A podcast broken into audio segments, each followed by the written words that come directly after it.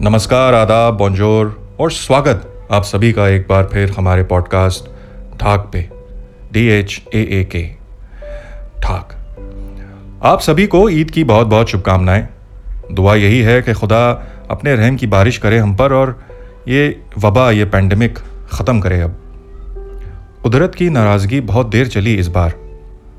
बताया हमें कि बागडोर हमारी आज भी उसी के हाथों में है। और अब भी अगर न संभले गम तो अंजाम किस कदर संगीन हो सकता है? जागरूक होते अगर हम तो न करते यूँ खिलवाड़ कुदरत के साथ। जागरूक बने इंसान तो जन्नत यही मुमकिन है। आज की कहानी का शीर्षक भी यही है। अवेयरनेस जागरूकता। अवेयरनेस सिर्फ़ ये नहीं कि अखबार पढ़ लिया या न्यूज़ चैनल देख लिया या मनोरमा ईयरबुक पढ़ लिया। अवेयरनेस या जागरूकता का अर्थ है, हमारे साथ क्या हो रहा है, उसे जाने। हम क्या महसूस कर रहे हैं, उसे जाने। बगैर सोचे, समझे, बुद्धिहीन जीवों की तरह नष्ट न करें अपने प्रतिभा को या खुदा की बख्शी सबसे बड़ी नेमत, ज़िंदगी को। तो चलो भाई हेडफोन्स लगा लो एसी या कूलर जो भी है, उसे चला लो और आराम से बैठो। क्योंकि शुरू होने वाली है एक अद्भुत कथा। तो एक समय की बात है। कर्नाटक में बसे एक गाँव में मुरली सुब्रमण्यम नामक कोयले वाला रहता था। वो अपनी पत्नी और बच्चों के साथ गाँव के बिल्कुल बाहरी सीमा पर एक झोपड़े में निवास करता था। छोटी जाति का होने के कारण उसे गाँव से दूर रहना पड़ता। उसके कोयले का काम ऐसा था कि उस, उसी से उसके परिवार का जैसे तैसे पेट भर जाता था। पास के जंगल से रोज लकड़ी काट कर वो लाता और फिर उसी लकड़ी को जलाकर, कोयला बनाकर उसे गाँव में बेचने जाता हर रोज। गाँव की बेकरी और तंदूर में उसका कोयला हाथों हाथ बिक जाता। काम इजी था। तो ज़ाहिर सी बात है लाइफ टफ थी। बड़ा प्रसिद्ध कथन है अंग्रेज़ी में। If you do what's easy your life will be hard if you do what's hard your life will be easy तो साहब, उस गरीबी में गुजर रही थी रूखा सूखा खा के मुरली की ज़िंदगी। अब वक्त का पहिया घूमा, जैसे कि मेरी हर कहानी में घूमता है। और एक रोज कुछ यूँ हुआ कि वहाँ के राजा नरसिम्हा वर्मन प्रजा का हाल लेने गुजरे वहाँ से। सबसे मेल मुलाकात के बाद जब वो लौटने लगे तो उन्होंने देखा कि दूर सीमा पर जंगल के पास एक झोपड़े में से धुआँ निकल रहा है। उन्होंने जब पूछा वहाँ के लोगों से तो उन्हें बताया गया कि वो झोपड़ा मुरली कोयले वाले का है। झोपड़े की परिस्थिति देखकर राजा ने डिसाइड किया कि चलकर देखना चाहिए। ये अच्छे राजा की निशानी है दोस्तों, वरना अक्सर राजा को प्रजा की पड़ी नहीं होती। एज लॉन्ग एज उसकी कुर्सी सलामत है तो बाकी सब प्रजा की अपनी प्रॉब्लम है। उसका सिरदर्द है। प्रजा केवल लगान भरने और सलाम करने के लिए होती है। मगर राजा नरसिम्हन ऐसे न थे। वो एक कुशल राजा थे, जिन्हें प्रजा के हित में सोचने की रेयर बीमारी थी।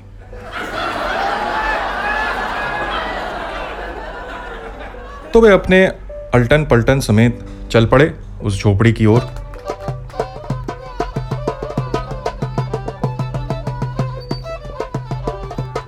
वहाँ पहुंचकर राजा ने देखा कि मुरली तो बड़ी दयनीय परिस्थिति में था। न बदन पे कपड़े थे ठीक से और ना घर में कोई चारपाई।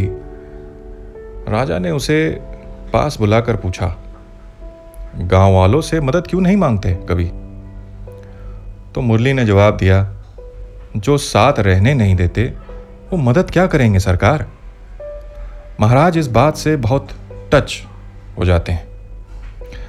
और वो तुरंत अपने वज़ीर को आज्ञा देते हैं कि उनके किले से कुछ दूर जो जंगल है, वो मुरली को भेंट स्वरूप दिया जाए।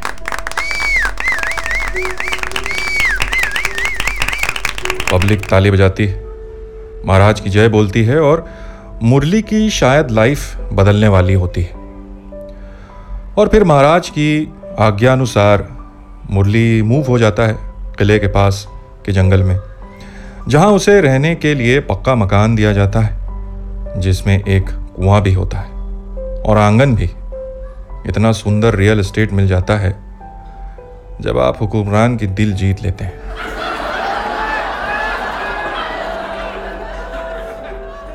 और यही नहीं, मुरली को एक गधा भी दिया जाता है सामान ढोने के लिए। मतलब मुरली की बंसी बज ही गई आफ्टर ऑल और लाइफ उसकी सेट हो गई। और फिर सब अपनी लाइफ में बिज़ी हो जाते हैं। महाराज अपनी लाइफ में और मुरली अपनी लाइफ में। यूँ ही कुछ चार साल बीत जाते हैं। चार साल बाद मुरली को लगान न देने के जुर्म में तहसीलदार के यहाँ बुलाया जाता है। वहाँ पहुंचकर मुरली बताता है कि जंगल महाराज का है और उन्हीं की आज्ञा से वो वहाँ गुजर बसर कर रहा है। लॉटरी नहीं लगी थी उसकी, केवल एक जंगल मिला था। काम तो वही था, कोयले का तो कहाँ से भरता लगान? तहसीलदार ने मैटर एस्केलेट किया। एस्केलेशन मैट्रिक्स तो हम सभी जानते हैं क्या होता है। स्टैंड कोई लेता नहीं। मैटर अगले सुपरवाइजर को जाता है। तो सुपरवाइजर बदलते बदलते मैटर पहुँचा महाराज के दरबार में। और बुलवा भेजा महाराज ने मुरली को। मुरली अपने बेटे के साथ निकल पड़ा महल की ओर और, और दो दिन चलने के बाद महाराज के महल तक पहुँचा। महल की चकाचौंध देखकर मुरली की आँखें खुली ही रह गईं। जब पूरा दरबार इकट्ठा हो गया, तब महाराज पधारे।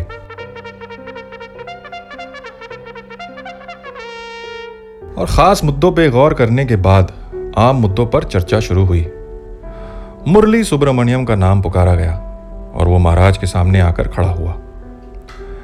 महाराज को नमन करके उसने कहा मैं मुरली हूँ, सरकार। महाराज उसे तुरंत पहचान गए और मुरली को इस दयनीय स्थिति में देखकर हैरान हो गए। वे बोले, मैंने तुझे किले के करीब वो जंगल दान में दिया था। तू फिर भी इतनी दयनीय स्थिति में रह गया? उन्होंने फिर अपने वज़ीर से पूछा, क्या दोष है इसका? क्यों लाया गया है इसे यहाँ? वज़ीर बोला, महाराज, लगान नहीं भरने के कारण इसे यहाँ बुलाया गया है। इसने चार साल से लगान नहीं भरा है। महाराज ने फिर से मुरली को संबोधित किया, क्यों नहीं भरा लगान? और इतना बड़ा जंगल पाकर भी तुम इतनी दरिद्र क्यों हो? कहाँ गई सारी कमाई? मुरली ने हाथ जोड़कर फरियाद किया, महाराज, ये सच है कि आपने मुझे जंगल दिया। आपका विशाल हृदय है। भगवान आपको लंबी उम्र दे। परंतु मेरी स्थिति में कोई भी बदलाव कैसे आता? काम तो वही था, कोयला बनाने का। मैं आज भी मुरली कोयले वाला ही हूँ और अकेले उतना ही कोयला बना सकता हूँ जितना पहले बनाता था। परिवार का पेट पालने में मुश्किल होती है तो लगान कैसे भरूं? महाराज बोले, क्या क्या मतलब? तुम आज भी कोयले वाले हो? जंगल का क्या हुआ? जो तुम्हें भेंट में मिला था राज दरबार से। मुरली थोड़ा हैरान था इस सवाल से। बोला होना क्या है मालिक? उसी की रोटी खाई चार साल से। उसी जंगल की लकड़ी से कोयला तैयार कर। महाराज हैरान हुए मुरली का जवाब सुनकर और क्रोध से बोले, अरे मूर्ख, वो जंगल चंदन की लकड़ी का था जिसे तूने जलाकर कोयला कर दिया। लकड़ी बेचने के बजाय चंदन का कोयला बेचता रहा। तेरी सहायता तो भगवान भी नहीं कर सकते, जिसे अपने उपहार का ही पता नहीं। इसके आगे क्या होता है ये मुझे नहीं पता। इनफैक्ट इसके आगे की कहानी यूजलेस है। जो देखना सीखना था, हम सीख चुके इतनी कहानी में। ये कहानी मुरली की नहीं, हम सभी की है। हम सब में कहीं ना कहीं एक मुरली छुपा है। हम में से कितने हैं जो लगातार चंदन को कोयला बना रहे हैं? ये ज़िंदगी भगवान की दी हुई नेमत है, उपहार है, अनमोल है ये जीवन। लेकिन हम इसे कोयला बनाते हैं, क्योंकि हमें पता ही नहीं कि यह चंदन है। और फिर जब सारा चंदन कोयला बनाकर अपनी ज़िंदगी को हल्के में लेते हैं और फिर खुदा से कंप्लेन करते हैं कि ये ये क्या उपहार था? मैं तो कोयले वाला ही रह गया। तो वो खुदा भी गुस्से से देखता है हमें।